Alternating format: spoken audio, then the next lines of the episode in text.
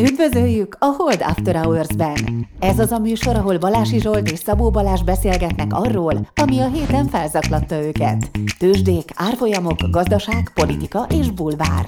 Szabó Balázs és Balási Zsolt a Hold alapkezelő elemzői. Bármi, ami az adásban elhangzik, az az ő vagy vendégeik magánvéleménye, amely nem feltétlenül egyezik a Hold blog és a Hold alapkezelő hivatalos álláspontjával. A műsor szórakoztató célral készült, befektetési döntések alapjául nem kíván szolgálni. A Hold alapkezelő ügyfelei és alkalmazottai egyaránt rendelkezhetnek pozíciókkal az adásban tárgyalt pénzügyi eszközökben. Na, hát üdvözlünk mindenkit. Jó reggel, sziasztok! És hát figyelj, Balázs egész friss reggeli élményem volt, arra kellett ébrednem, hogy már megint nem veszek részt a papírgyűjtésben, úgyhogy a, megvan a szakértői kormány első feladata, az nyilvánvalóan az iskolai papírgyűjtés teljes betiltása, hiszen milyen hülyeség elcipelni most a papírt az iskolába, amikor otthon is mindenkinek van recycling papírgyűjtő szemete. Nem gondoltam, hogy téged emészt az, hogy kimaradsz a papírgyűjtésből. Hát de amikor csesztet vagyok, tehát tényleg most már ez csak arra jó, hogy a hagyományokkal okosan szakítani képes apukák csesztetve legyenek, amiatt, hogy nem vesznek részt benne, mert persze, nem vesznek részt benne, sőt, sőt, szomorúan láttam, hogy az ekonomisztjaimat is elemésztette. Szegényeknek esélyük se volt, mert tök nehezek. Épp hogy a Bridge World-öt, azt alig bírtam kimenekíteni, mert azok is nehezek. Kemény. És kicsesztett kapsz e az iskolából is? Nem, Külön nem, nem. Zsolt, legyen szíves részt venni a papírgyűjtésben, különben nem jó apuka. Úgy látom, te nem ismered a házas élet. Házas élet gyönyöreit. nem, nem az iskolából hívnak, hogy cipeljem, hanem a feleségem hív, hogy cipeljem. Rendben, világos.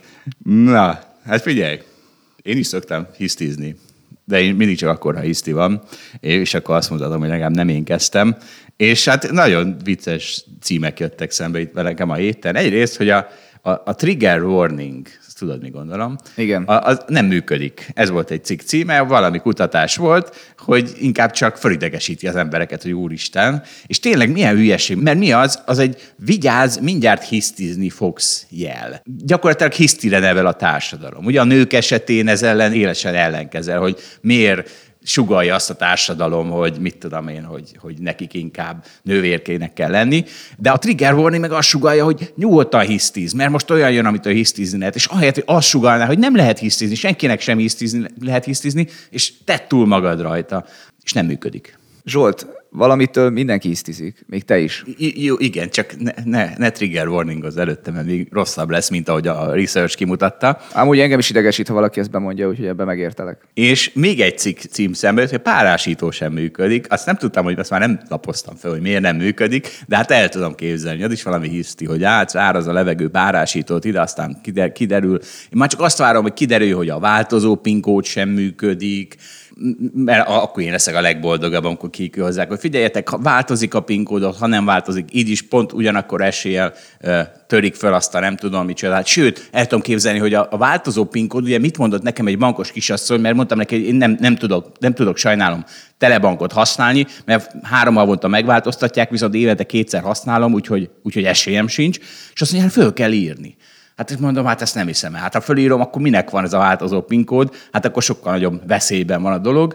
Tehát el tudom képzelni, hogy a folyton változó password az igazából egy nagyobb veszélyforrás, mint hogyha nem változna az a szar, is meg tudnám jegyezni.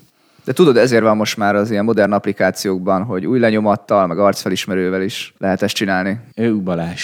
Most itt minden security szakember fogja a fejét, hogy ilyen hülyeséget. Hát annál könnyebben hamisítani, mint az új lenyomatot. Tudod, az elég ahhoz, hogy lefényképeznek távolról, úgy, látszik a tenyered, és már az be tudja csapni az új lenyomatot. Tehát most a, elnézést kérünk a biztonsági szakemberekről, Balázs izé, dilettánskodik. Én csak kényelmi oldalról mondom, neked lesz jobb, ha ezt használod. Én nem a biztonságról beszéltem. Na, ebben igazad van. Tehát na jó, ja, így, így egyetértünk. Tehát, ja, mióta a telefonon lehet utalni és új lenyomatos, hát az, az sokkal egyszerűbb az élet. Az biztos, csak tudod, mi van, néha azért a telefon elkéri azért. Mi, Ó, most már akkor azért csak írt be a PIN kódot, és mert negyed éve nem kérték, ezért ú, olyankor mindig remegek, hogy most sikerül. Hát én ilyenkor mindig kivárom a fél percet. Még fél percig kell csak, Én azt hiszem, igen, ha ötször elrontom, akkor talán fél perc után. de mit? Hát az új lenyomatomat nem ismeri fel, mert nem tudom, koszos a kezem, akkor egy idő után azt hiszem újra engedi. De van annál rosszabb. Tehát van az, hogy azt mondja, hogy most akkor légy szíves írd be a PIN kódot. Az nagyon rossz tényleg, ezzel egyetértek. van ilyen. Van ilyen. És ugye, arra gondoltam, hogy nekünk milyen trigger warningokat kell berakni, és, és hát kell olyan, hogy valaki boomerkedik az adásban, az biztos kell. Aztán jön a Balázs dögunalmas része következik, warning is kell. PC warning az, az nem kell szerencsére, PC az nincs az adásban. Viszont, és akkor most jön egy témánk, amire warningolunk, a gerinces svédek rész. Mert mit tapasztalok? Azt tapasztalom, hogy Magyarországon most megint fut föl az összes vírusmutató.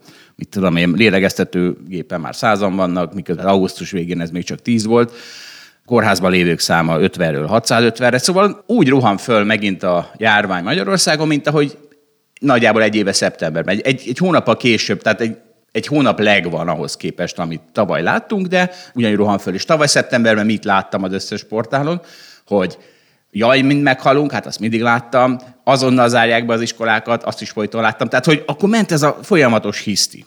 És most nem. Pedig hát ugyanaz van. Ugyanúgy emberek kerülnek kórházba, ugyanúgy emberek halnak meg, vagy, vagy hasonlóan.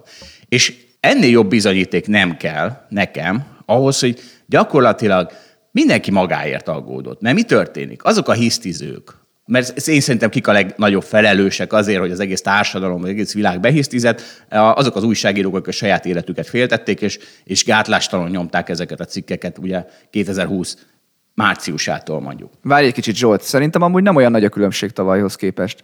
Nem veszed észre, hogy ezek a számok még alacsonyak. Ugyan nagyon meredeknek tűnik az emelkedés a grafikonon, de hát 650 a kórházban lévők száma, majd hogyha 3000 lesz 5000, meg 10000, akkor lesz hiszti. Na de... Tavaly is így volt, ha belegondolsz, hogy szépen nyár végén össze elkezdett felfutni, és aztán télen volt a, hát te a hisztinek hívod, de akkor mondjuk így, hogy akkor volt a nagy hiszti. De nem, nem, nem, mert a- már, már hiszti volt abból is tavaly, hogy ne, ki se nyissanak az iskolák, mert hogy minden. Tehát, hogy nem, nem. Én, én szerintem most sokkal kisebb a hiszti, mint volt egy évvel ezelőtt, és ez azt jelenti, hogy mivel az összes hisztiző beoltatta magát nyilván. Tehát az biztos, hogy az újságírók, akik egy egész végig rettegték a saját életüket, már beoltatták magukat. Hát meg másodjára történik ugyanaz.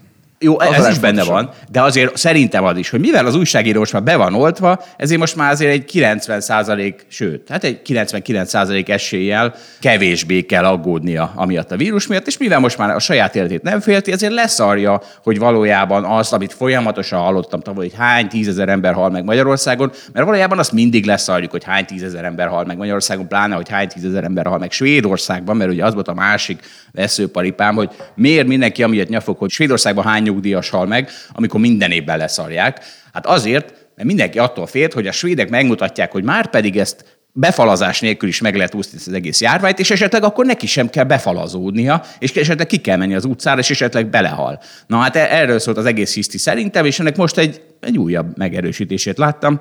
Akkor, ha már ezt mondod, akkor bedobom, hogy ne, azt azóta se tudjuk, hogy az azonos lakosságú Svédországban miért halnak meg évente 30-40 ezerrel kevesebben, mint Magyarországon, és ez a néhány évnyi várható életkor különbség ezt nem magyarázza. Ha, valaki ezt megmagyarázza nekünk, akkor, akkor annak továbbra is örülünk. De ezt egy éve ott hagytuk ezt a problémát, de most, most újra trigger előttem, hogy ezt, ezt meg akarom tudni. Pedig volt trigger warning. De Balázs, igazából én tudom, csak te nem hiszed el, hogy azért, mert egyszerűen annyival szarabból élnek Magyarországon az emberek, és ugye abból nincsen hiszti, hogy miért De, isznak. de ez sima matek, nem jön ki. De, nem mindegy.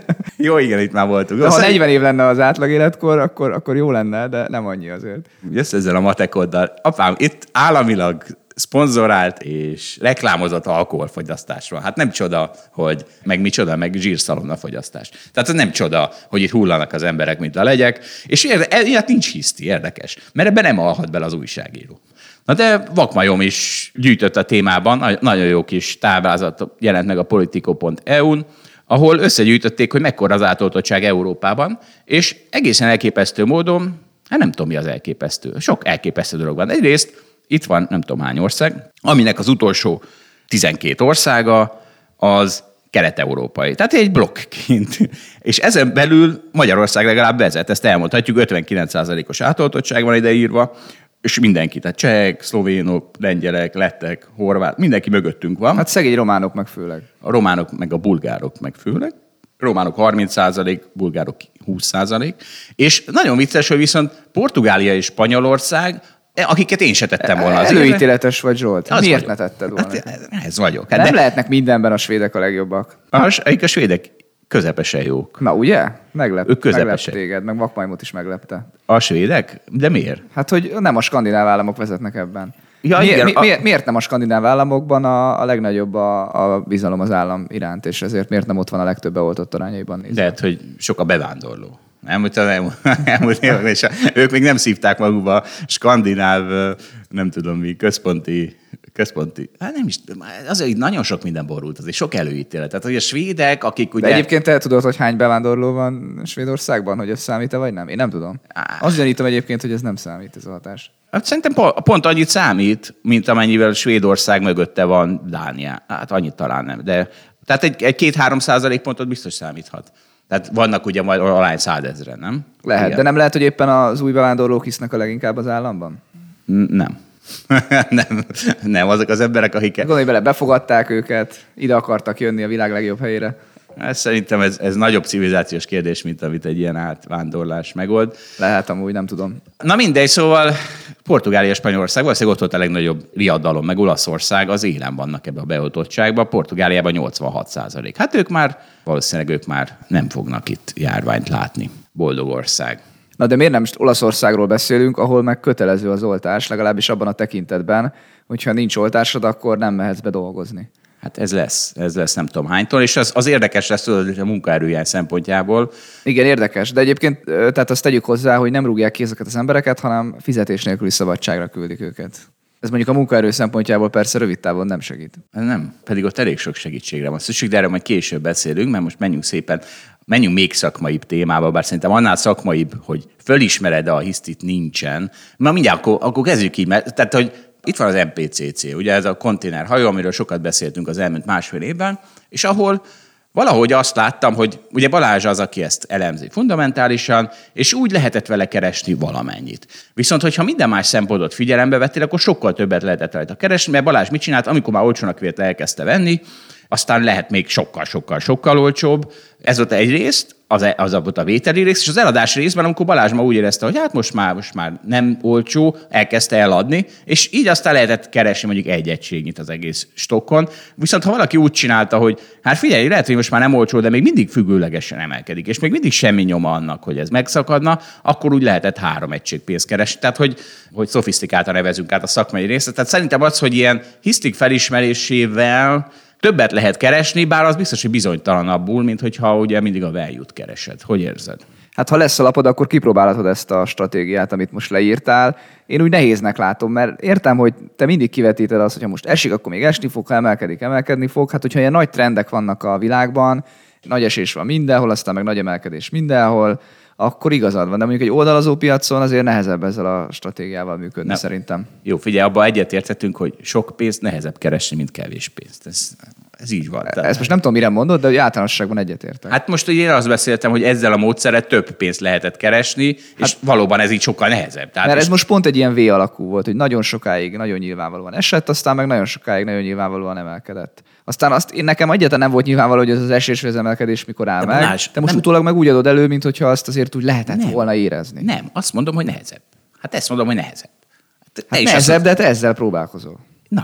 Na, hát e, akkor megegyezünk, ha valaki sok pénzt akar keresni, annak nehezebb dolga van, mint aki kevesebb pénzt akar keresni. Azt, azt akarod mondani, hogy én kevés pénzt akarok keresni. nem, hát te rávész a biztosra, érted? Na jó van, figyelj. nem tűnt ez olyan biztosnak.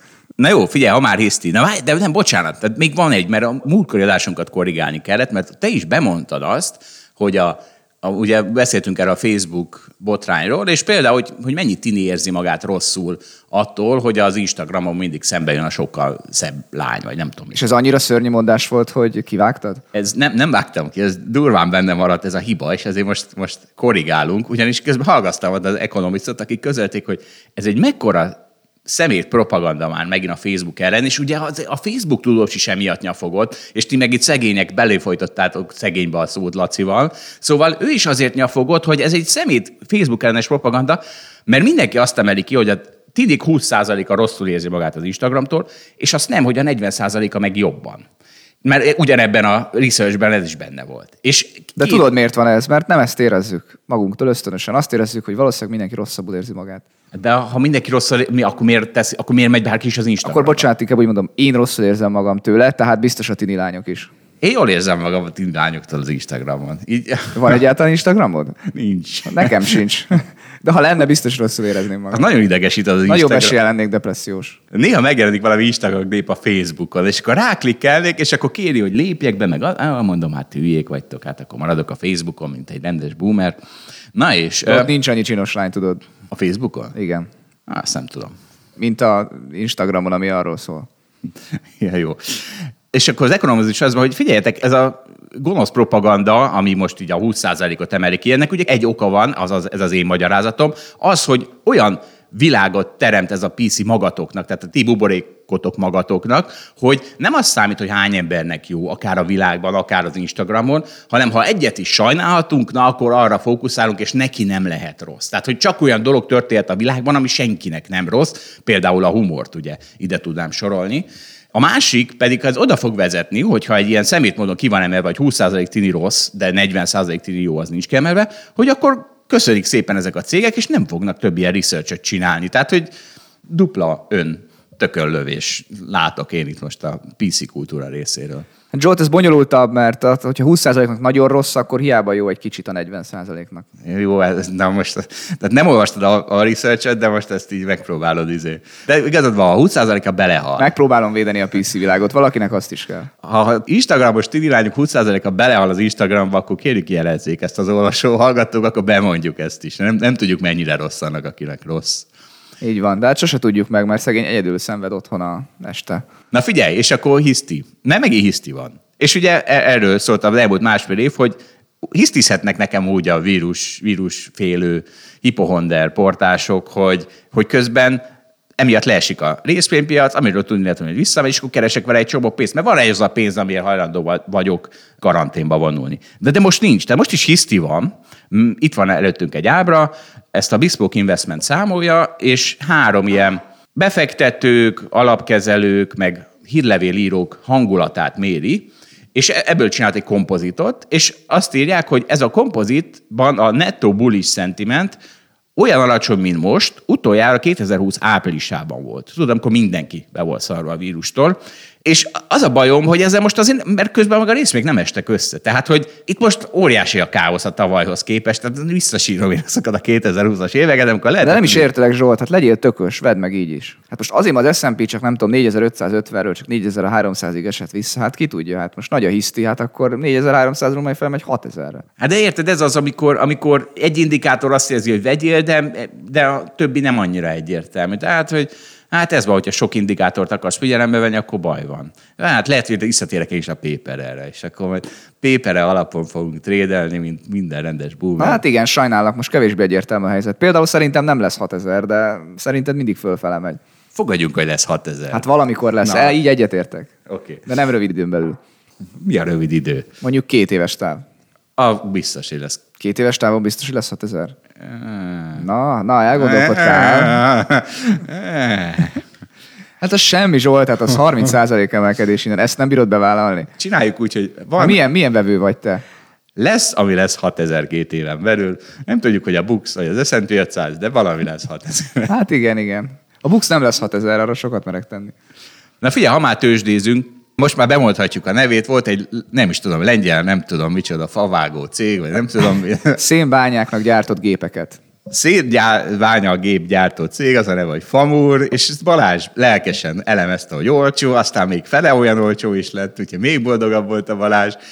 Viszont aztán elmekedett egy csomót, és akkor na, ugye nagy nyerővel eladtad. De a piac mindig belé tud rugni, mert ami, amelyik pillanatban eladtad, onnantól kezdve két-három hét alatt emelkedett még egy 30 ot csak hogy érezd, hogy a törődést azt hiszem. Igen, de most itt tévedsz, mert képzeld el, ezt, ezt eléggé az alján sikerült venni. Ennek a cégnek az árfolyama most 3,5 zloty körülbelül, és körülbelül 1,3 és 2 között vettük, meg vettem magamnak, vettem az expedíció alapba is, meg egyébként magánszemélyként is vettem, és még abban sincs igazad, hogy egyébként ne lett volna az expedíció abban hatalmas szerencsém. Ugye 2,5 fölött elkezdtem eladni, mert úgy gondoltam, hogy ott már nem olcsó. Emlékszem, amikor három volt, akkor kezdtem elemezni, és akkor mondtam, hogy hát itt hárman még nem kell elkezdeni venni. Persze közben változtak a dolgok egyébként, tehát még ráadásul romlottak is, úgyhogy amikor kett, tehát a fundamentumok, a kilátások romlottak, tehát 2,5 és 3 között úgy gondoltam, hogy kiszállok. És amikor először ebbe a sávba ért, akkor utána még vissza is zuhant, és valamikor 2,2 és 2,3 között mozgott az árfolyam, amikor bejelentették, hogy abból a pénzből, amin egyébként ott ül a vállalat, és már minden befektető azt várta, hogy kifizessék, amit a múltban megtermelte a vállalat a, a szénbányagép gyártásból, azt mondták, hogy befektetjük, és napenergiába fogunk belőle menni. És hát én azt gondoltam, hogy hát ennek a vállalatnak ez egyáltalán nem vág profiába, egyébként ez nagyjából olyan megtérülés biztosít, mint hogyha cash tartana, ezeknek a megújulóknak egyébként nagyon alacsony a megtérülésük, és akkor azt gondoltam, hogy hát ez olyan, ez olyan nullát ér, erre nem kéne mozogni a fundamentálisan az árfolyamnak. Na de képzeld el, hogy 2,3-ról felugrott 3-ra, egy pillanat alatt, valahogy ilyen 5-kor zár a lengyel de jól tudom, és akkor azt valahogy 16 óra 48-kor bejelentették, és én lemaradtam ebben a 12 percben sajnos arról, hogy, hogy, hogy eladjam a részvényeimet, de szerencsére még másnap reggel is megtépték, és így ilyen lokális csúcson hármon sikerült kiszállnom belőle. Aztán körülbelül, nem tudom, néhány órával később már újra 2,3 volt az árfolyam, tehát a befektetők rájöttek, hogy ez egy hülyeség, hogy erre valaki megtépte a részvényt. Ez önmagában miért lenne jó hír, miért, miért kéne 30%-ot emelkedni a részvénynek, mert valaki a kesséből beszáll a napenergiába, de hát akkor éppen ekkora ugye hype van, meg még most is a zöld energia kapcsán, Úgyhogy hát ez történt, úgyhogy nagy szerencsém volt. De aztán magánszemélyként meg nem tudtam eladni, mert először az alapok jönnek, és akkor beleragadtam sokáig, és akkor már, már 2,55 volt a részvényárfolyam, és olyan boldog voltam, hogy végre kiszállhatok, és hát valóban utána ez történt, hogy most eladtam, nem tudom, egy hónapja 2,55-ön, most meg 3,5, Hát nagyon fáj. De tegyük hozzá, hogy megközben a színára ment föl, tehát most még most nem olyan hülye a piac, mint... Na várjál Zsolt, hát el akartam kerülni arról, hogy beszéljek erről a cégről, hogy általában ott fundamentális elemzés, az az unalmasoknak való. Már mindenki kikapcsolta, ne De, de ezek, hát majd így bedobtad, hogy a szénárak is számítanak, akkor valóban akarok erről mondani egy szót. Ez a vállalat, ez tipikus példája volt annak, ahogy az előbb is mondtam, ez nettó cashben ült, tehát attól nem kellett félni, hogy csődbe megy, nem tudott, mert nem volt egyáltalán eladósodva és amikor az alján volt az árfolyam, akkor azt számoltam, hogy ha likvidálná az eszközeit, már akkor is többet érne a vállalat. Ez, ez tavaly nyáron volt, meg tavaly ősszel. Tehát én azt gondoltam, hogy ebben nagyon sok pénzt lehet tenni ebbe a befektetésbe, mert nagyon stabilak voltak az alapjai. Tehát én azt néztem, hogy szinte nincs olyan szenárió, amikor 1,3-1,5 volt az árfolyam, akkor egyszer nem tudtam elképzelni olyan szenáriót, hogy ez a vállalat ez, ez kevesebbet érhet, mint ez a szám, mert a következő néhány év profitja ezt, ezt kitermelte, csődbe nem tudott menni, tehát tényleg, tényleg nagyon stabilnak éreztem, úgyhogy ebbe elég sok pénzt mertem tenni. Tehát amikor most már három egész az árfolyam, akkor már egészen más helyzet, tehát innen nagyon könnyen tud szerintem lemenni kettőre, hanem úgy alakulnak a dolgok. És akkor amit mondasz a színárakról, meg az van, hogy hát Hát azt gondoltam, hogy a szénbányagép gyártónak a szénárak számítanak, mert magas a szénárak, akkor többen fognak beruházni a bányákba, és akkor neki nagyobb lesz a kereslete.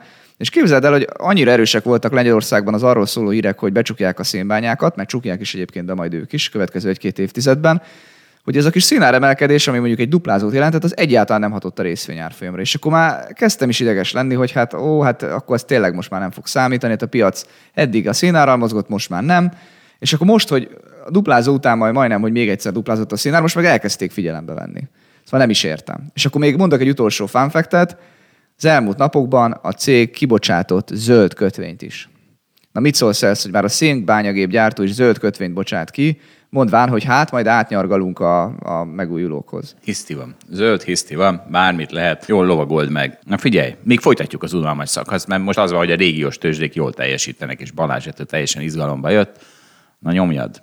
Valóban, Zsolt, olyan dolgot látok, amit nagyon ritkán, mióta itt dolgozom az elmúlt 5-6 évben, mégpedig az, hogy a mi tőzsdéink teljesítenek a legjobban a világon.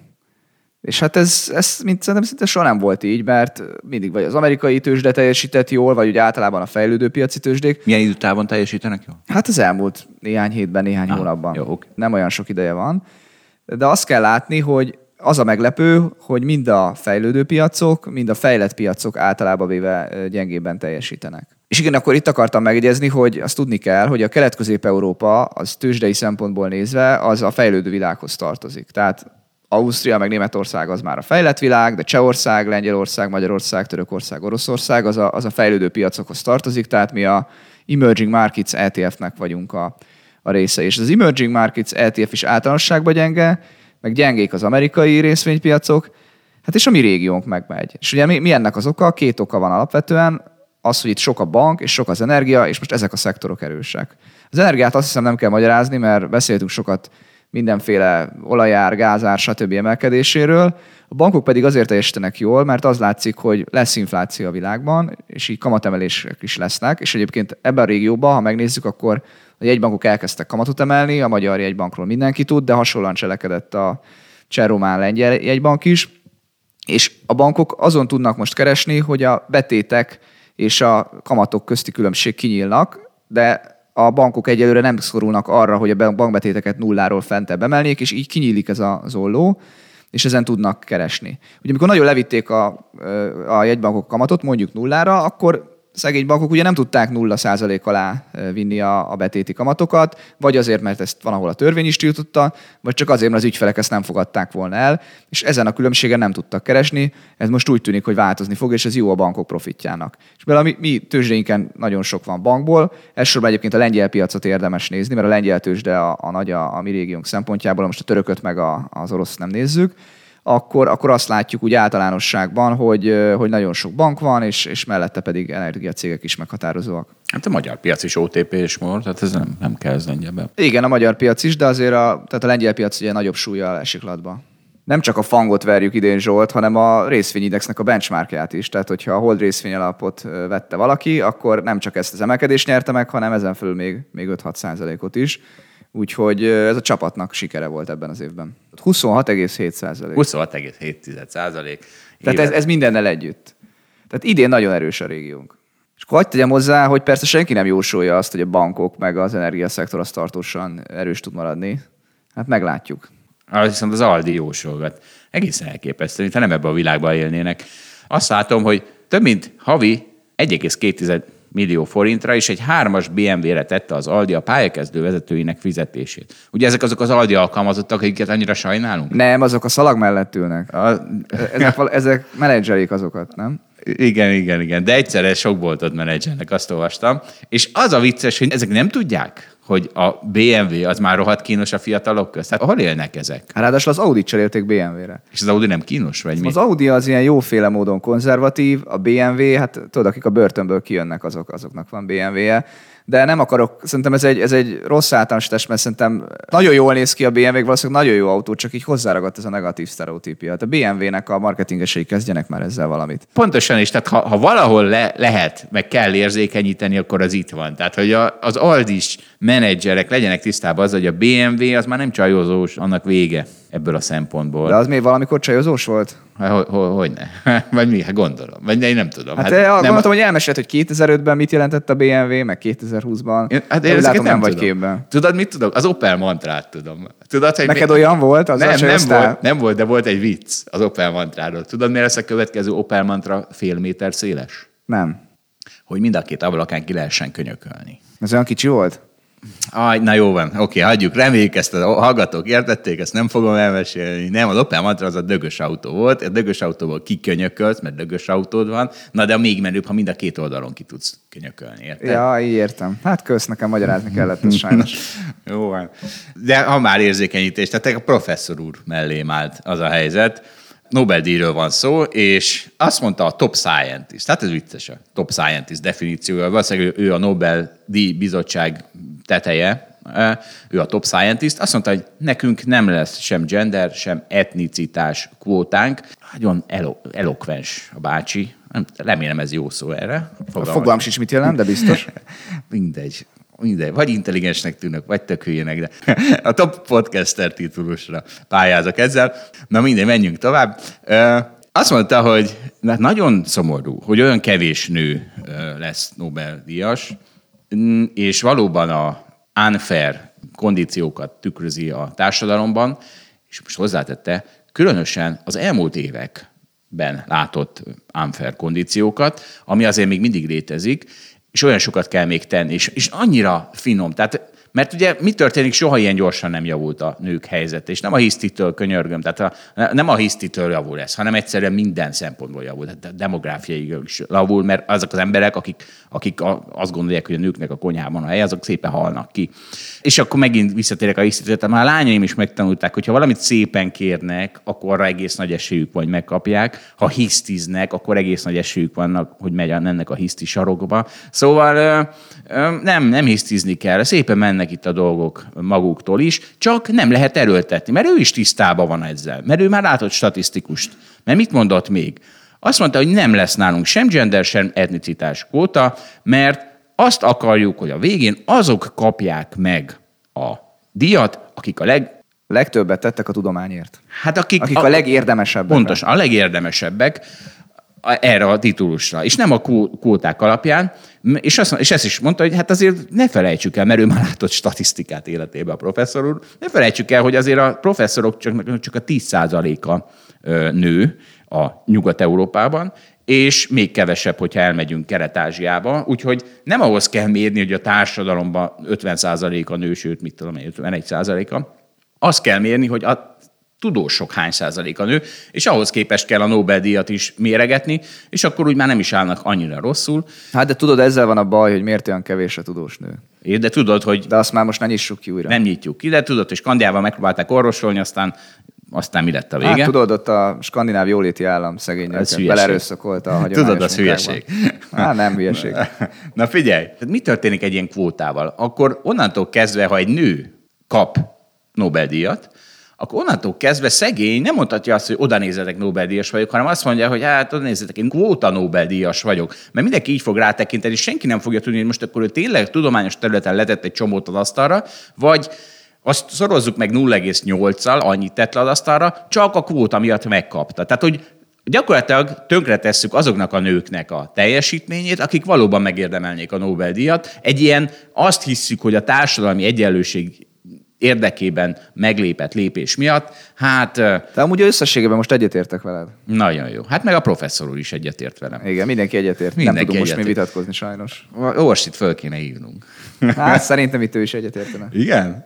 Jó van akkor. És nagyon vicces, tavaly volt, azt hiszem az tavaly volt, hogy először kapott két nő mm, egyedül férfi korraborátor nélkül Nobel-díjat. Ilyen még nem volt a történelemben. És ez azért vicces, hogy van egy nem Nobel-díjas tudós női ismerősöm, egy korábbi bridge partnerem, akivel beszélgettünk erről, és Ja nem, arról még PhD-ztem, és akkor mondtam, hogy valamit kollaboráljunk. És akkor mondta, hogy jó, az tök jó, mert azt úgy is szeretik, hogy egy férfi meg egy nő kollaborál, meg transzdisziplinális is lesz, hogy, hogy nagyon, nagyon jó irányba megyünk, mert a gender nyom minket akkor hátulról, és akkor én is elgondolkoztam, és mondtam neki, hogy hát igazad van, mert ugye azt azért nem lehet, hogy két nő kollaboráljon, mert hát ők, ők valószínűleg csak összevesznének, vagy takarításról beszélgetnének, vagy, vagy főzésről, és recepteket cserélnek, és, és most így el, elképzelem, hogy hány ember áll, szíve állt meg, hány hallgat, hogy ilyeneket mondani. Szerintem még Balázs, te szíved is megállt, hogy úristen, ilyet bemondani. Amikor... Az a baj, Zsolt, hogy az a jó, amikor nem lehet tudni, hogy viccelsz vagy nem, és akkor, akkor tudok rá reagálni. De most tudom, hogy vicceltél, és így nem vagy hiteles. ja, értem. Na jó, ezt akartam Ennyire mondani. nem vagy bunkó, te sem. ezt akartam mondani, mert tudod, mit csinált ez a női professzor ismerésem, amikor elmondtam neki ezt az elméletemet? Mit? Mit mondott? Felnevetett helyén kezelte a dolgot, képzeld, ilyen is van. De magából mondani, úristen, remélem, hogy csak viccel. nem tudta, hogy csak viccel. De neked ez be van csípődve ez a téma, mert ahelyett, hogy a közgazdasági Nobel-díjról beszélgetnénk, hogy ki kapta, meg miért kapta, egyből itt megint ez a női-férfi vonalt hoztad be Hát Zsolt, simán csak Nobel-díjakat osztattak, az, az is tudám érdekes lenni. Például Joshua Engris nyerte a Nobel-díjat a közgazdászok között, aki egyébként, akivel én találkoztam, mert a Rajkszak kollégiumnak Najman díjasa volt. Tudod, ez a díj, amikor Budapestre szokták hívni ezeket a híres közgazdászokat. Ez volt az első ilyen nagy patinás előadás az életemben, azt hiszem 2011-ben volt itt. Hát tudod, ilyen angol nyelven nem sokat értettem belőle, de tudtam, hogy valami fontos ember itt van, úgyhogy, úgyhogy érdekes volt. Egyébként a természetes kísérletekért kapta meg a Nobel-díjat. Ugye ez amikor a társadalomban vizsgálsz helyzeteket.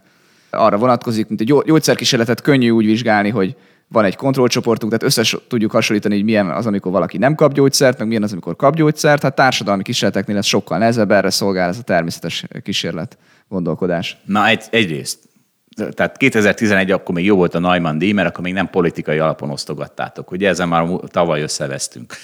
Másrészt pedig én is itt indultam el, hogy meg elkezdtem olvasni, hogy ez a Nobel-díjas, ez mi, miért kaptam, ez a közgazdasági Nobel-díjas miért kapta, de aztán annyira durva téma lett, mert a harmadik sorban képletek jelentek meg, hogy gondoltam, hogy ez a férfinői vonal az azért mégiscsak szórakoztatóbb. Na persze, védd meg magad. Aztán... Amúgy meg nem, nem politikai alapon oszt, osztják a Rajk László szakkollégiumban a díjat, ezt itt meg kell, hogy jegyezzem. Csak néha. Tehát ezen is, ezen is összevesztünk tavaly, aki szeretné, hallgassa meg a egy évvel ezelőtti adást. Sainkat, mert mi se tudjuk, hogy melyikben vesztünk össze. Úgyhogy egy egyéb Na mindegyikben, csak mindig valami máson. Na, akkor ö, még egy kör PC, mert szembe jött nekem egy cikk, tehát Telexen. Az ott egy McGee, vagy meg mit tudom én. Szóval meg G nevű kosárlabdázóról szólt, egész Amerika rajta röhögött, ma már olimpiai rekorder. Ő úgy kosarazott elég jól, hogy közben sokszor bénázott. És ezért aztán Shaquille O'Neal kipécézte magának, és van egy olyan műsora, hogy kiröhögni való bevágásokat tesznek be, és ez a McGee, ez folyton bekerült. És akkor most idézek ebből a cikkből, a Telexes cikkből egy mondatot, mert interjút készítettek ezzel a Meggivel, és akkor Sek is ott volt az interjú készítő közt, és akkor a stúdióban, most idézek, a stúdióban ahelyett, hogy érezték volna a fiatal játékos feszültségét, még tovább húzták a húrt, és külön rákérdeztek a Sektin Fullra, amire meg Gi teljesen kiborult, és egy rettenetesen kínos interjú lett az egészből.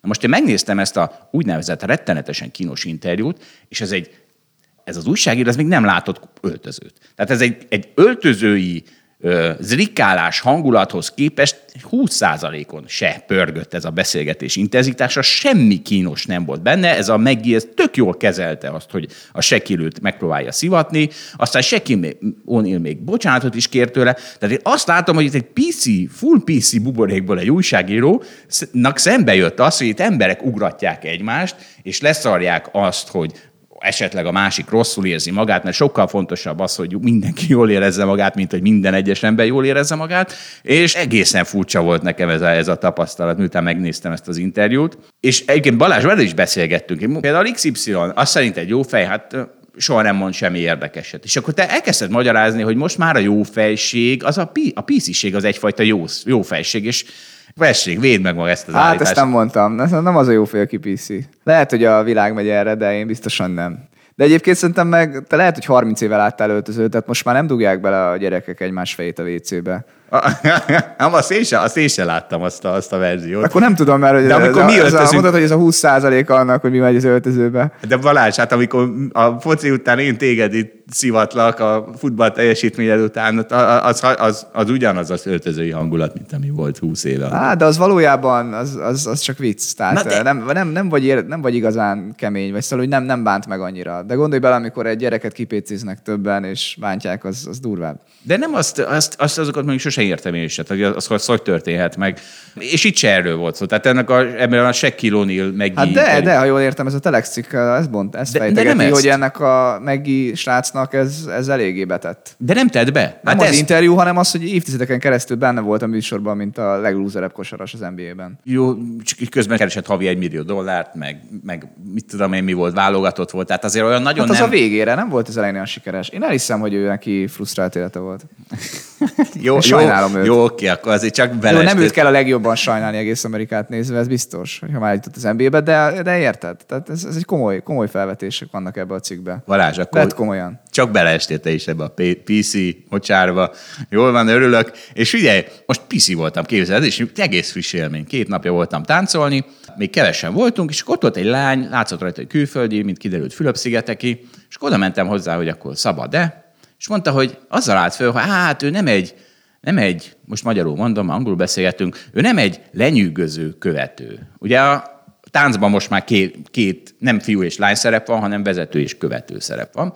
És mondta, hogy hát ő nem egy lenyűgöző követ. Mert, mert mit szokott történni, hogyha egy jó táncos fölkéri a lányokat általában, akkor rögtön szabadkoznak, hogy hát ők nem táncolnak olyan nagyon jól. És akkor mondtam, hogy nem baj, nem baj, mindig ez szokott lenni, majd megoldjuk. És mondta, hogy nem, nem, ő nem, ő nem, nem az a baj, nem lenyűgöző. Hát lenyu- Á, Zsolt, egyből értened kellett volna ki, mert még éreztél rögtön vissza, hogy hát akkor lehetsz te a vezető. Hát, na ez történt. Azt mondta, hogy nem, nem, ő nem, nem, ő nem, nem lenyűgöző, hanem ő nem követő. Mondom, mi a túró. Hát mondom, jó. Hát ott felborult itt, hogy a férfi-női szerepek hirtelen megcserélődtek. De simán vettem. Ez lesz ebből, hogyha nem így mondod, hogy a férfi mindig vezet, a nő meg mindig követ. Na de simán vettem az akadályt, mondtam, jó, akkor próbáljuk ki, már ilyet még nem csináltam. És akkor mondta, hogy jó, Ú, de rugalmas vagy. így van. És akkor, és akkor nagyon hamar kiderült, hogy nem csak nem follower, de nem is amazing, mert lídernek is borzasztó volt, tehát egy kezdő, kezdő vezető volt, és képzeld, annyira piszik hogy ezt nem, nem sütöttem el neki, hogy já, te nem csak nem follower vagy, de amazing se. Mit szólsz hozzá, milyen, hova jutottam már a PC kultúrában? Hát jó, jó, valami fejlődést érzek. Bár szerintem érezte. Éreztem, hogy tíz másodperc múlva mondtam, hogy ja, próbáljuk meg a klasszikus felállást, hát ha az jobban megy. Persze, hát igen, a régi szerepek, hagyománytisztelés. Nem azért, mert, mert úgy... Az evolúció ezt így akarta Zsolt. Neked kell vezetni. Nem, nem, nem, hanem úgy legalább egyikünk tud táncolni. Tehát ő líderként nem tudott táncolni, én followerként nem tudtam táncolni, és megcserélték a szerepeket, akkor legalább már líder volt a párban. Az azért, azért sokat dob a teljesítményen. Na figyelj, szakértői kormány. Itt van egy nyilvánvalóan nem szakértői kormányzás. Mi történt? A, nem is tudom, kijött a magyar közlönyben, hogy, hogy akkor mostantól kezdve palacsintát sütni is csak OK képesítéssel lehet, most kicsit túlzok. Mindenki felháborodott, hogy hát akkor a vendéglátóegységek 90%-a be fog zárni, és akkor homlokára csapott a minisztérium, hogy ja, hát ebből probléma van, hát akkor jó, akkor újra tervezzük az egészet. Tehát nem is értem, Balázs, ez az a morális dilemmák, amire azt mondod, hogy egy szakértői kormány nem tudna választani, ugye? Most erről beszélgetünk? De most komolyan azért érted, hogy az, hogy szakértői kormány vagy nem, az kicsit tágabb annál, mint hogy ide most ide cibáltál egy adott törvényt, ami rossz. Na de hogy, hát de hogy, hogy tudod ez átmenni? Na mindegy, nagyon, nagyon... Nem tudom, egyébként és sose tudom, hogy mi, mi mögött van lobby, meg mi mögött nem, ezt így ki, kinek volt ez, kinek állt ez igazán érdekében. Úgyhogy két nap múlva visszaszívják. Tehát mire gondoltak? Hogy mindenki örülni fog, hogy na végre kirostáljuk a béna palacsinta sütőket? Vagy miről? Én sem értem, ez kicsit túlzás, de hát azért vannak olyan szakmák, ahol, ahol kell ilyen képesítés. Lehet, hogy ide nem kellett. Én ezt nem tudom pontosan, hogy itt hol kellene meghúzni a határt. Na jó, hát akkor most mondom, hogy hol kell meghúzni határt, mert én már sokszor így álltam ugye a magányugdíjpénztárak megszűnése miatt, de van egy másik ikonikus mozzanat az elmúlt x évnek, az Uber megszűnése. Ez nem tudom, az téged mennyire érintett, vagy mennyire érzel velem együtt. Hát ha megyek haza a buliból, akkor drágább hazamenni. Hát hogy ne érintett volna? Na jó, de legalább már igénybe vettem, mert a magányugdíj pénztár rinyálásra mindig egyedül vagyok, mert, mert, mert te leszarod, mert sose láttál magányugdíj pénztárat, és nem érzed a milliókat, amit elvettek tőled. Hát ez így van. Na de az Uber legalább te is érzed, és írtam annó egy cikket, az volt a cím, hogy Uber károsultak, majd mindannyian azok, azok vagyunk, és, és pont erről a engedély köteles, nem engedély köteles dologról lesz, hogy kicsit most hosszú leszek. Ugye, mert kétféle hozzáállás van, ugye a járványa kapcsolatban is folyton ezen izélek, hogy alapból engedünk valamit, és aztán, ha rossz, akkor leszabályozzuk, vagy alapból nem engedünk semmit, és mindenre engedélyt kell kérni. És mondjuk ilyen mondjuk a svéd, svéd modell, ugye egy kicsit ilyen, ez az előbbi, hogy mindent lehet, gyerekek, csak figyeljetek oda, szemben a kontinentális modellel, mindent betiltunk, aztán kész. De ugye a norvég gyalogos ilyen, hogy gyerekek átmehettek a piroson gyalog, de akkor magatokra vessetek, vagy ilyen a jobbra kanyarodás, ugye ezt is mondtam már többször, de ez abban a cikkben akkor még ez novum volt, hogy Egyesült Államokban vagy Lengyelországban, ott ha piros a lámpa, akkor nyugodtan jobbra kanyarodhatsz attól még, kivéve, ha külön tiltják. És akkor végig lehet gondolni, hogy vajon melyik vezet dinamikusabb, rugalmasabb, mondhatni versenyképesek közlekedéshez, ahol, ahol alapból nem, nem nagyon tiltanak, vagy ahol minden be van tiltva, aztán ott állsz vigyázva piros lámpánál, amíg akkor is, hogyha nulla darab ember van a városban rajtad kívül. És van egy közgazdász, Michael Munger, érdemes meghallgatni bárhol, ha beszél, mert egyszerre szórakoztató és informatív. Ő mondta azt, hogy szerint a legfontosabb politikai gazdaság koncepció az az engedély nélküli gazdaság. Hát nyilván egy ilyen libertariánus közgazdászról van szó, mert hogy ugye mi a baj az engedélyekkel? Ugye ki adja általában az engedélyt? Vagy a hatóság, vagy és ez egészen abszurd, a versenytársak. Tehát a verseny, például annó a telefonhálózat, ott azt a Bell, ugye Bell találta fel a telefont, és volt egy telefontársaság, és nekik voltak hálózatuk. És azt mondták, hogy hát ide csak beltelefont kötünk be, mert különben bajba kerülhet a hálózat, ami persze nem volt igaz, hanem egyszerűen a versenytárs nem megadott engedélyt a te telefonodra. A FedEx, meg az összes ilyen csomagszállító cég az Egyesült Államokban most is úgy szállíthat csak a házhoz, hogy nem rakhatja be a postaládába a szállítmányt, mert, mert egyszerűen A, ugye Hát itt akkor nem férne be oda az igazi posta. ami már nem jön. Tehát ugye nem az történik, hogy az állami postán az egyben a versenytárs, de az állami posta tulajdonosa, az állam az egyben a szabályozó hatóság is, úgyhogy nem, nem lehet könnyű így csomagszállítónak lenni az Egyesült Államokban.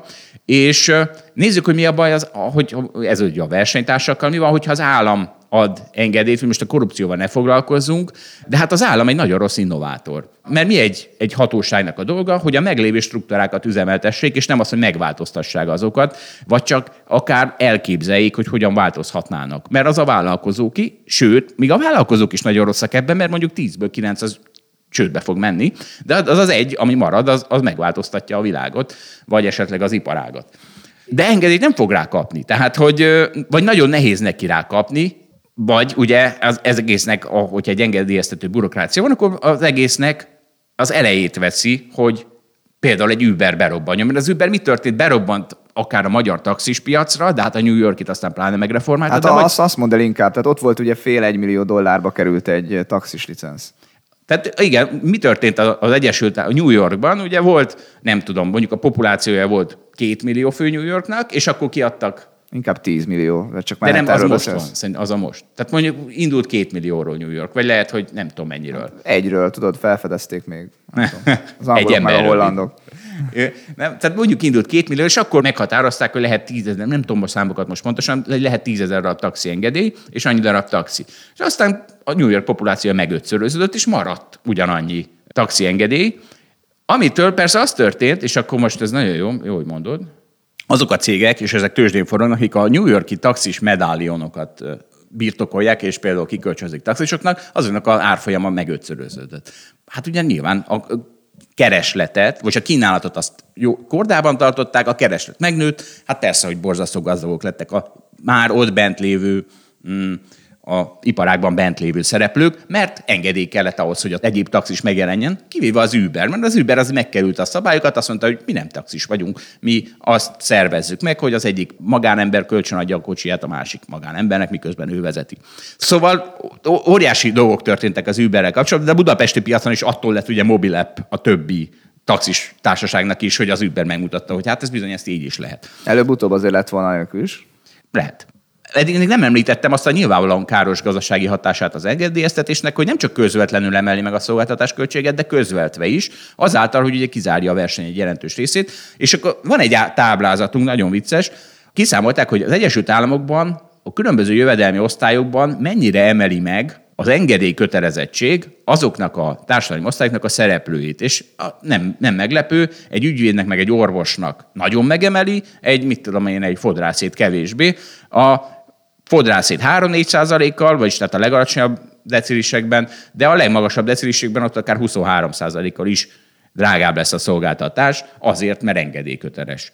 Na jó, de akkor itt vegyük a skála két végét. Tehát szerintem mondjuk az orvosnál pont azt fizetjük meg, hogy egy százalékban se hibázzon az orvos.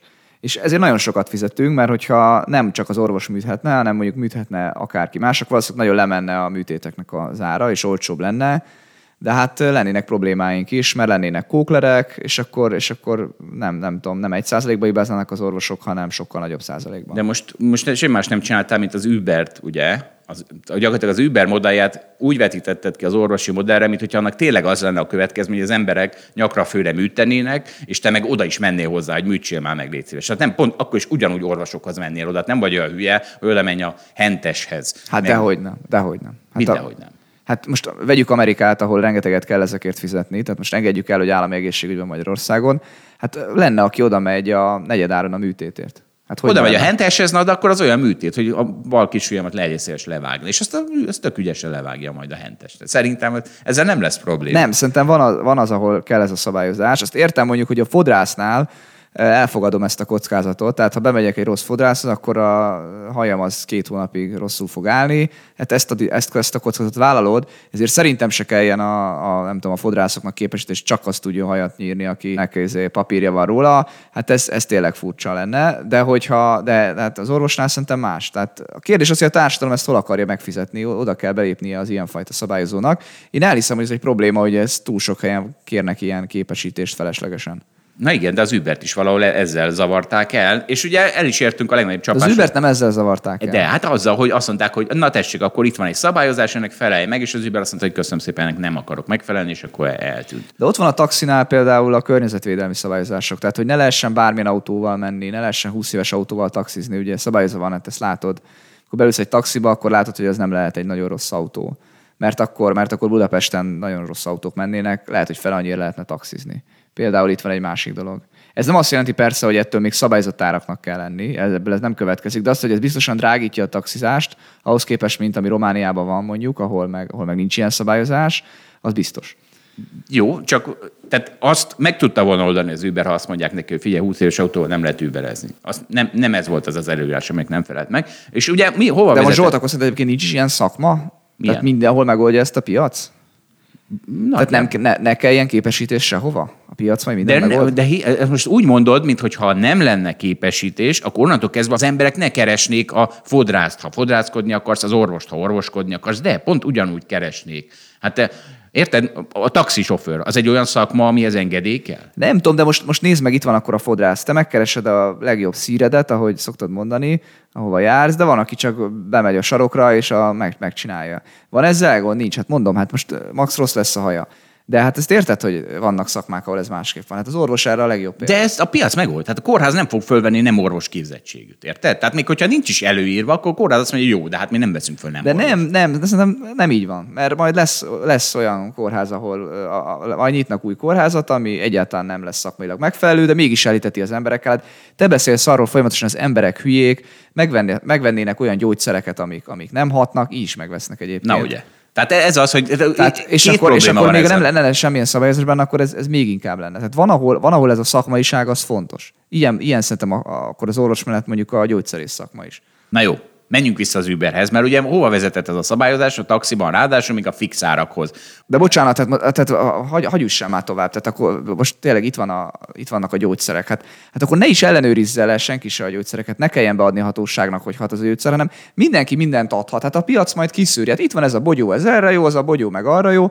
Hát az emberek meg majd veszik, és akkor majd kiderül, és a piac majd megoldja, hogy melyik bogyót kell venni. Hát azért ezt te is érzed, hogy ez őrültség. De a, a piac része a kórház. A piac része a gyógyszerész szakma. Érted? Tehát az- nem úgy van, hogy a piac megoldja, akkor azt jelenti, hogy csupa dilettánsnak kell véleményt mondani. Két probléma van egy. Egyrészt egy, úgy azt állítod be, hogy azzal, hogy minden engedélyhez van kötve, vagy egy csomó mindenek, attól jobb lett a, a megoldás. Amikor nem, szerintem tud- nagyon kevés szakmának kell engedélyhez kötöttnek lennie, de, de most mondtam két szakmát, amiben szerintem ez jól van. És valószínűleg még annak se biztos. Tehát most ezzel nem fogok vitatkozni, hogy most a orvosnak pont kell engedély, vagy nem kell engedély, mert a piac is megoldaná, vagy nem, nem tudom, hogy mi történne különben, de ugye két dolgom van. Szerintem egyrészt valószínűleg megoldaná, másrészt meg úgy, hogy engedélyhez van kötve, úgy sem biztos, hogy jól van megoldva a dolog. Tehát ez a két problémám van ezzel, de menjünk vissza a fix amit ugye ez a szabályozás, taxiszabályozás ez bevezetett, és onnantól kezdve pont azt akadályozza meg, amitől az Uber rohadt jó volt, hogy rugalmas legyen a kínálat. Mert akkor mi történik? Ha fölmennek az árak, akkor egy csomóan beléptek a taxipiacra, és akkor lehetett mégis taxit kapni, ha meg lementek az árak, akkor meg kiléptek. És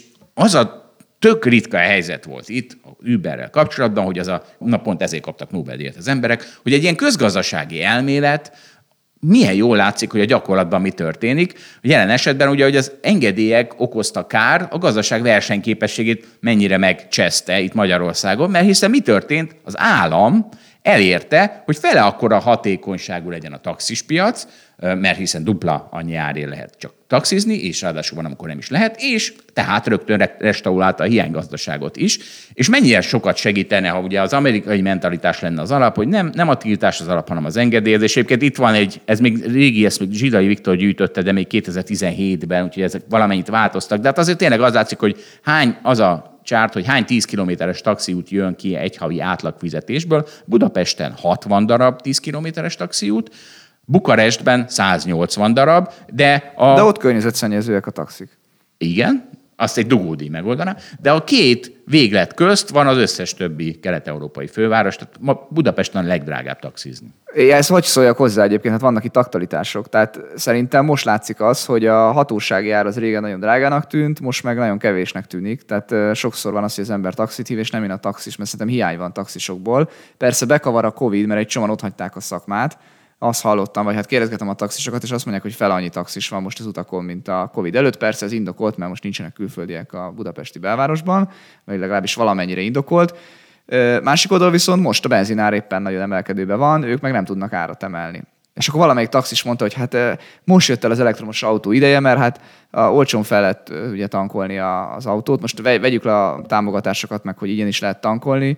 Mondtam neki, hogy ha otthon tankol, akkor hát persze, hát a rezsicsökkentett árazolajában fele a piacinak, a benzinárban meg megfizeted a piaci árat, tehát torzárakat lát ráadásul, de hát nyilván most adott, hogy van egy autója, ami azért a legtöbb taxis nyilván még benzines autóval működik, és, és ugye nem, tud, nem tudnak árat emelni, és ez egy probléma. Hát, hogyha most nagyon nagy benzináremelkedés lesz, akkor el fognak tűnni a, a taxisok az utakról. Hát igen, rengeteg helyen meg, megcseszi a szabályozás. Na, minden megcseszett a szabályozás. Egyébként, és most az, egyébként ennek az az aktualitása, hogy azt látom, hogy a Revolut ugye most már egyre inkább beteszi a lábát a magyar bankpiac, most már bankként is betette a lábát, és hogy mennyire ágálnak a bankok, az MNB, tehát mennyire ez a izé, amikor a Revolutnál jobb dolog velem nem történhetett. Tehát a Revolut az, ami miatt most már tudok a bankomon keresztül is, de azzal, azon keresztül tudtam a mobilommal fizetni, az az, ami nem kér folyton mindenféle password és tényleg az egyik legdurvább ellenérve a Revolut, hogy... Hát mert új lenyomatosat ő is kér. De, de csak azt. Pont úgy, mint az Erste-nek az applikációja. Legalábbis nálam így van. Jó, oké. Okay. De te még a kőkorszakból jöttél, és... és... Nem. Értem én. Tiltakozom. Nem. Hanem a, az én bankomnak a IT vezetője a kőkorszakból jött, és folyamatosan változó passwordökre kényszerít, és ezáltal megsemmisítve az én bank kártya használati mindenemet. Na mindegy. Mi a fő érv, hogy ők nem beszélnek magyarul? Hát könyörgöm, mindenki tanuljon meg angolul. Aki nem tud angolul, azonnal tanuljon meg. Tehát azokra az emberekre gondolunk, akik nem tudnak írni, olvasni. Ugye nem mondjuk azt, hogy úristen, ha, aki nem tud írni, olvasni, az hogyan boldogul a világban. Na hát az angol nyelv az most már olyan, mint írni, olvasni, tudni. Aki nem tud esetleg angolot, gyorsan tanuljon meg.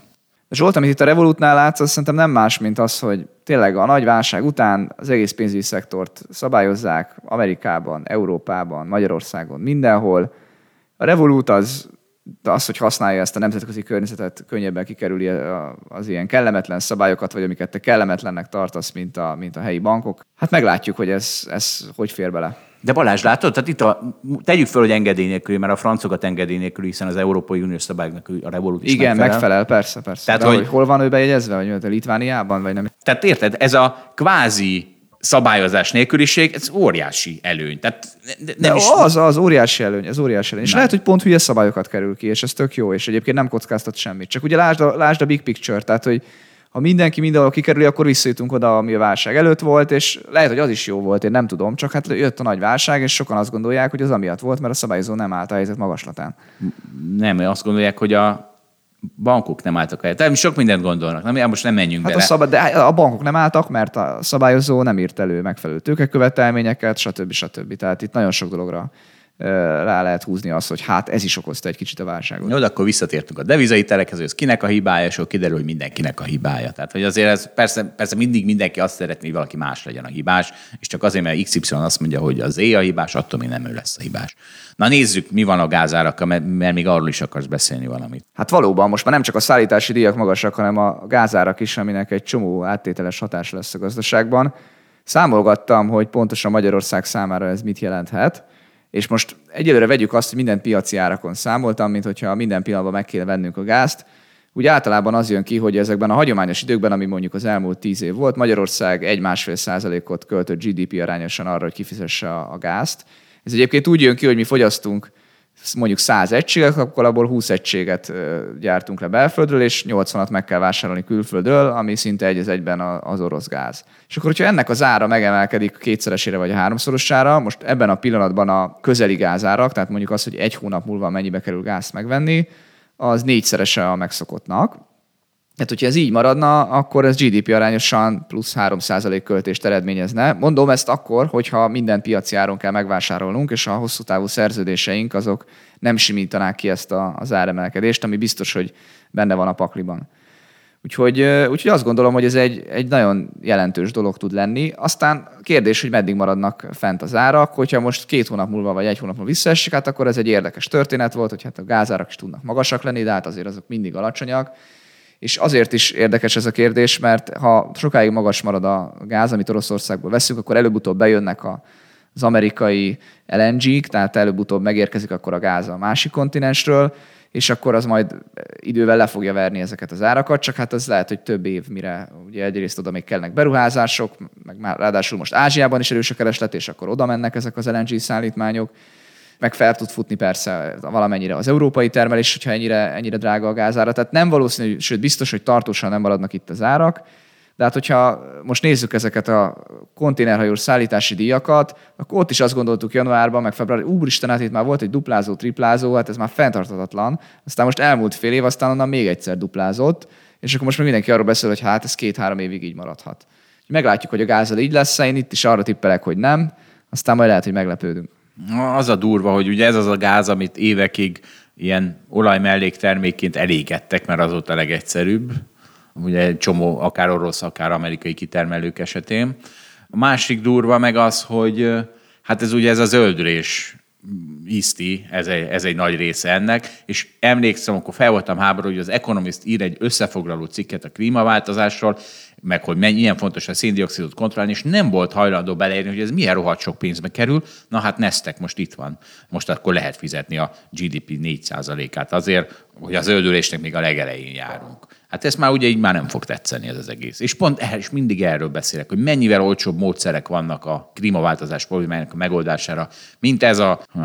Hát igen, de most ugye beszélünk erről, meg mit beszéltünk erről, ugyanerről a témáról múlt héten is, aztán meglátjuk már, hogyha az oroszok meg hirtelen, tehát kiderül az ő oldalukról, hogy könnyen tudnak termelést növelni, akkor, akkor lehet, hogy ez a, ez a téma csak egy ilyen rövid egy-két hónapos periódusban lesz érdekes, de tényleg azt van, hogy ezt, ezt nem tudhatjuk előre. És azért azt látni kell, hogy Magyarországon GDP arányosan sokkal fontosabb ez a gázfogyasztás, mint Európában. Egyrészt, mert az európai átlagos GDP magasabb, és ugye ugyanazt a commodity árat fizetjük érte, Másik oldalon meg Magyarország egy relatíven nagy gázfogyasztó, mondjuk akár, hogyha a régiós országokhoz nézzük is. Tehát egyfőre jutóan Magyarország sok gáz fogyaszt. Van egy régi befektetési szari Falcon Oil volt a neve, nem tudom, hogy az még van-e. Ajka közelében van ilyen valami nagyon tektonikusan eltemetett gázmező, a, lehet, hogy most így akkor értelem, hogy megéri kitermelni. Egyébként a lengyel palagáz... Én a Makó nevére emlékszem. Azt hiszem, az, igen, igazad van. A, és, a, és a lengyel palagáz is ilyen, hogy nem engedték környezetvédelmi okokból kitermelni. Lehet, hogy most hirtelen be, be lesz adva az a derék. Na figyelj, régóta nem beszéltünk Elon Muskról, azaz Mustegonról. Na de hogy nem, hát két hete beszéltünk a vállásáról. Ja, tényleg, de Tudod, az... semi-separated a feleségétől.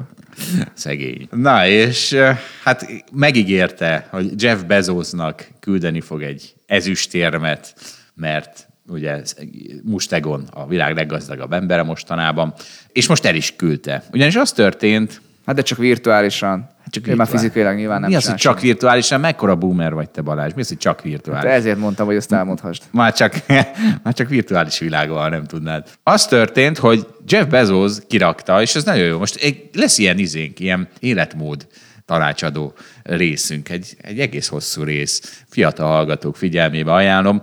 Szóval, mert Steve Bezos is ezt csinálta, azt mondta, hogy Figyeljetek és legyetek nyitottak, de senkinek ne engedjétek, hogy megmondja, hogy ki vagytok te. Mondta ezt, és kitvittelte azt a Barons címlapot 1999-ből, amin Bezos volt, Jeff Bezos, Steve Bezos, mi, melyik, ki ez már? Melyik Bezos? Nem tudom, Jeff Bezos volt. Igen, itt a, a Steve Jobs, tudod, az más. Igen, igen. Azzal a felirattal, hogy csak még egy um, middleman, középember, ami azt jelenti, hogy kereskedő. Igen, valószínűleg itt most arra utal. Csak még egy kereskedő. És, és valószínűleg ez Jeff Bezos az benne maradt ez a dolog, mert most kirakta, amikor, hát közölte, hogy látjátok, és az Amazon a világ legsikeresebb cége lett azóta, két iparágban is, úgyhogy ne hagyjátok, hogy félrevezessenek téged, és erre válaszolta Mustegon azt, hogy hát akkor tessék egy ezüstérmet azért hajlandó felajánlani ezért. Hát ez itt valóban a titánok harca, de én egyébként nem is értem, hogy tehát fangrészvények jönnek le, de a Tesla meg valamiért megy föl. Nem értem, hogy miért pont a Mert az nem fang. Föl. Hát nincs T betű a fangban, tudod. Igen, hát a Tesla a hit viszi, a többit meg a profitok, meg a kamatok, és hát ott, ott most a fundamentumok nem a jó irányba mennek a fangnál, mert emelkednek a kamatok, hát valahogy ez nem érinti a Teslát. De azért nem, összességében nem értem, hogy miért nem. És ez a, erről a ezüstéremre jutott eszembe, hogy valaki egyszer mondta, hogy a legkárosabb dolog a világon a Forbes leggazdagabb emberek listája, mert innentől kezdve ezek az emberek így egymásra versengenek elszement vagyonokban, és ugye mi az eredménye az, hogy mit tudom én, mondjuk nem lenne könnyű neki ajánlani. Tehát mondjuk akár Bezos, akár Mustegon, mind a kettőnek részvényekből van a vagyona. Tehát nem, nem tud nem tud megszabadulni a vagyonától. Mit tudna csinálni? Fölvesz rá hitelt a részvény vagyonára, és akkor abból osztogat. Szóval, hogy igazából ez csak arra jó, de, és, de nem csinálja ezt, Azért, mert hogy a Forbes listán melyikőjük az arany meg az ezüst érmes, és ezért mondta ezt az ember, hogy mennyire káros ez a Forbes lista. Arra jó, csak hogy ilyen kiváló elnyomós ábrákat lehessen csinálni, mert ha fölmegy még 10%-ot az Amazon árfolyama, akkor még újra lehet printelni, na most már akkor a felső 1%-a a világ 8 vagyonának a 85%-a, nem csak a 80, vagy nem tudom, hol járunk éppen. Na figyelj, és akkor folytatjuk a, a életviteli tanácsadás modulunkat, mert van egy top financial advisorunk, akinek hét, nem tudom milyen, life, money, relationship lessonját dolgozzuk most itt föl Balázsjal. Az első az vicces, legalábbis a vicceseket, vagyis az érdekesebbeket feldolgozzuk belőle. Azt mondja, hogy a cégnél hívd el a profit ebédelni, mert a, a magyarul a nagy öreget a cégben, mert azt Na mondja, igen, hogy... ezt akartam mondani, hogy a nagy öreget hívja profinak. Igen, szóval hívd el ezt a profit, mert abból fogsz tanulni, amit ő elmond, és, és ő másképp lát, fogja látni a céget is, meg a világot is, mint te, és legyél rá nyitott, és tanulj belőle, és, és ugye hát ezt én is mindig mondom, hogy a, a, ha valaki mást mond, mint te, attól nem megsértődj soha, hanem próbálj tanulni belőle. Következő, na ez nagyon vicces, Balázs, itt, itt csúnyán, durván helyre vagy téve, ne, soha ne hívd, vagy e-mailez egy, egy elfoglalt embert hétfő reggel.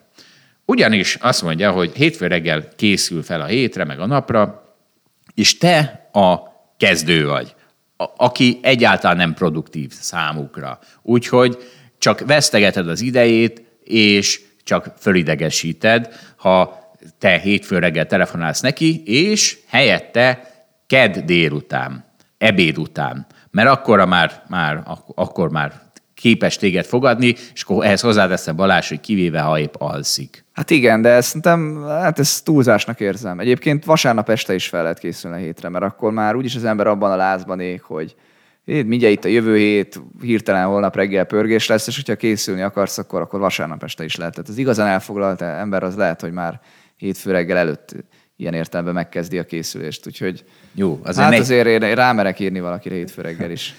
Jó van. Alvás közben ne hív. A következőt kihagyom, be az hosszú. De ne, ne, ne hagyd ki, mert szerintem az elég érdekes. Azt mondja a tanácsadó, a guru, hogy ugyanúgy, ahogyan befektetéseket néha ott kell hagyni bukóban, ugyanúgy néha embereket is el kell engedni. Hogyha van egy tehetség, de te, és te azt érzed, hogy foglalkoznod kell vele, de, de ő mégsem felel meg soha, akkor, akkor előbb-utóbb néha el kell engedni az embereket is. Szerintem ez, ez elég érdekes. Nyilván nem olyan szép gondolat. De igen, ő is azt mondja, ez nem olyan szép, viszont egy nagyon furcsa dologgal illusztrálja, mert azt mondja, hogy ha megvettél egy részvényt 50 dolláron, tartod 45-ön, tartod 40-en, 30-on, és ha 20-on fogod elengedni, akkor jól megszivattad magadat és ugye ez a baja ezzel is, hogy az az ember, aki csak az energiádat pazarolja, azt ne csak 20 dolláron engedd el, hanem minél előbb. Csak hát ez egy nagyon béna befektető, ez a financial advisor, hiszen ki az a hülye, aki az alján ugrik ki a dologból? Hát ha Warren Buffett, az boldogan veszi 20 dolláron is a részvényt. Tehát ez egy... Hát valószínűleg azt mondja, hogy ez nem az alja, az a 20, és hogy az ember se fog neked soha megfelelni. Igen, ez igaz. Na figyelj, a következő, hát az vicces. Mindig a helyes kérdéseket tett fel a pénzügyi tanácsadódnak, és akkor az első az hogy mi a befektetési filozófiád. Erről már sokat beszéltünk, hogy mi a befektetési filozófiánk, ja is, ja is ha nem tudja megfogalmazni egy bekezd, néhány bekezdésben, akkor keres valaki mást. Hát mi most már nagyon sok podcastben meg, megfogalmaztuk. Meg, tud, meg tudod fogalmazni néhány sorban, Balázs, a befektetési filozófiánkat? Most egy példával fogok erre válaszolni. Beszélgettünk ma a FAMUR, a FAMUR részvényről. Szerintem a FAMUR részvény, hogy hozzáállok, az, az jól leírja példaként a befektetési filozófiámat. Jó van, akkor a befektetési filozófiánk a FAMUR. Aztán, legalább gyorsan összefoglaltad, ez kétségtelen. Aztán a következő, kérdezd meg tőle, hogy mik a legnagyobb győzelmeid a piacon, és mit tanultál belőle, és aztán kérdezek, hogy mik a legnagyobb hibáid, és abból mit tanultál. Erre tudunk mondani valami okosat? A saját példáinkon Nem keresztül? tudom, hogy valamit. Megfelelünk a kettes pontnak, ha ezt föltenné nekünk valaki kérdésként? Hát ezt meg, meg nekem könnyű dolgom van. Ha három évemből, vagy három és fél évemből könnyebb a jó és a rossz példát kiemelni, mint ha húsz évet csinálnám. Igen, ez igaz. De most minden podcastink erről is szólnak. Ezt, nem megyünk be, de a harmadik napba bele fogunk menni, mert az, mert az, az nagyon rezonál velem is. Azt kérdez meg tőle, hogy te magad mi befektetsz, a saját pénzedet, és de tényleg, tehát amikor valaki fölhív azzal, hogy figyelj, Apple részvényt kell venni, mert fölmegysz, akkor meg kell kérdezni, jó van, és neked minden pénzed Apple részvényben van, és akkor nagyon hamar ki fog derülni, hogy mennyire gondolja ezt komolyan, és nagyon vicces, mert volt egy ismerősöm, aki mindig olyanokkal hívott, hogy őt egy broker cég hívogatja, hogy most Apple részvényt kell venni, ez nem tudom mikor volt, tíz évvel ezelőtt kb. És látod, milyen jól mondta. ez igaz, csak ez az a cég, és bemond, bemondom a nevét, mert az utolsó hír az a 2011-ből van, és az, egy, az volt, hogy egy razzia volt náluk, és akkor elvitték a, a Capital Partnersnek az embereit. Úgyhogy talán nem megyek börtönbe már megint, hogy, hogy erről beszélek, de és persze aztán föl is hívták azzal is, hogy na ugye, hogy mondtuk, hogy fölmegy az Apple árfolyama. És Egyébként idézek ebből a cikkből, a gyanú szerint a Capital Partners álbrókerei egyes befektetőket fejenként 150 ezer dollárra csaptak be. Azt ígérték, hogy a világ tőzsdére újonnan befejezetett cégekben szerezhetnek tulajdonrészt, majd aztán kiderült, hogy nem, és inkább eltrédeltették velük a, a pénzt. És az a vicces, hogy ez velem is megtörtént. Tehát az ismerősöm fölhívott, hogy na figyelj, most hívták őt ettől a cégtől, hogy valami kínai super hot IPO-t a NASDAQ-on, abból, abból, abból tudnak adni. És mondom, hát az nem, az nem lehet. De, de, hogy igen. Akkor beszéltem a Capital Partners-es emberrel. Azt mondta, félre van téve. Utaljam be a pénzt, és félre van téve. Mondom, ez nem lehet. De, de félre van téve. Megkérdeztem a körülöttem állókat akkor is, a, lehet az, hogy egy cseh kis broker cég fog kapni abból a nem tudom melyik kínai supertech IPO-ból. Hát, nem lehet, de az ördög sosem alszik. És végül ezzel, hogy mert ugye mi történt? Egyrészt ott van bennünk a meggyőződés, hogy nem kaphat egy cseh broker cég ebből, mint ahogy mi se kaptunk a legutóbb. Mi, mi háborodtunk fel, Goldman Sachs nem adott nekünk? Allegro nevű e-commerce cég.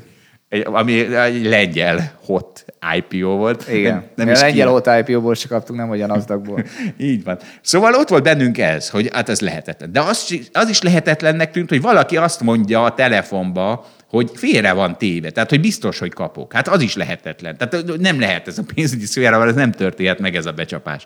És akkor végül elutaltam oda a pénzt, jött az IPO, kinyitott nem tudom 70 pluszban, na mondom, akkor fölhívom őket, akkor most mennyit kaptunk, mekkora a nyerőm, azt mondja, jaj, nem, nem, még nem, még nem kaptuk meg, mi nem kaptuk meg, de nem baj, vegyél most, mert a tőkések még csak most jönnek, és fölviszik az árat. Mondom, az apádnak a nem magyaráz nekem, hogy mi történik egy céggel az IP bevezetése után, láttam már néhány ilyet, vagy ez, vagy az, azt mondtad, hogy félre van téve. Hmm, ne törődjek azzal, most még vehetek. És komolyan e- ezt most olvasom vissza az újságba, ezt másokkal is csinálták, csak má, ja, is akkor mondtam, hogy jó, akkor kérem szépen gyorsan vissza a pénzt utalni, és tökre örültem, hogy visszautalták. Mert ezek után azt, azt mondjuk csodálkoztam, hogy visszautalták. Persze azért 40 ezer forintos utalási díjat még leszettek róla. Nem mondom, jó, azt magamtól is elbuktam volna.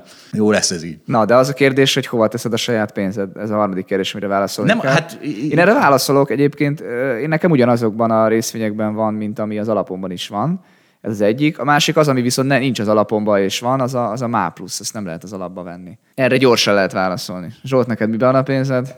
Az alapomban lesz, meg MÁ pluszban lesz. Hát, ó, hát akkor igen. Meg most részvényekben. Elég unalmasak vagyunk. De igen. legalább megfelelünk itt a, annak, hogy a, hogy mondják ezt, érdekpárhuzamok megvannak. Igen.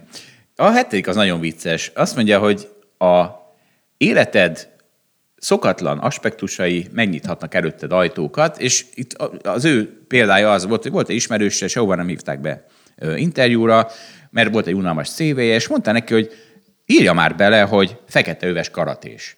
És onnantól kezdve ezt beleírta, onnantól kezdve már minden elkezdték behívogatni, és arról beszélgettek vele, hogy, hogy ezt az elköteleződtséget, meg ezt az energiát, meg ezt, amit bele kell rakni egy feketőves karatés dologba, azt honnan, azt, tehát ez volt az, ami becsalogatta őt, a, vagy ettől hívták be az interjúkra. Na és akkor, és akkor hozzátenném ehhez a üzenem ennek az embernek, hogy én nekem minden 2012 és 2014 közt kb. 150 helyre teleszórtam Európát a, a önéletrajzaimmal, minden egyikben benne volt, hogy bridge magyar bajnok vagyok, és leszartak. Tehát, hogy nem tudom, lehet, hogy a karate fekete jöv az jobb, mint a bridge magyar bajnokság, de lehet, hogy ez kidobónak jelentkezett ez a csávó, nem? És akkor úgy meg persze, hogy... Hát igen, ezt nem tudták értelmezni valószínűleg. Ja, lehet, hogy nem tudták, hogy mi az a bridge. Ez is sakkot kellett volna írnom. Hát igen, az egyszerű. Na nem baj, majd most megnyílik a Hold Beat alapod, és akkor az olyan izgalmas nevű remél. Hát nem olyan jó név, mint a Hold Expedíció alap, de, de és akkor beírhatod, hogy hát te egy nagyon sikeres portfólió kezelő vagy, már, amiben, már amennyiben az leszel.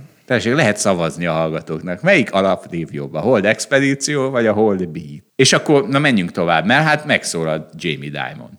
Ez vicces. Ha onnan tudhatjuk, hogy emelkedik a bitcoin, ha Jamie Dimon megszólal. Jamie Dimon ugye a JP Morgan CEO-ja, és ugye az, az előbb az első pont az volt, hogy vidd el az nagy öreget ebédelni. Hát most Jamie Dimonnak üzenem, hogy vigye el néhány fiatalt ebédelni, mert hát ez, amit a bitcoinnal kapcsolatban most nézetei, ez teljesen vállalhatatlanok.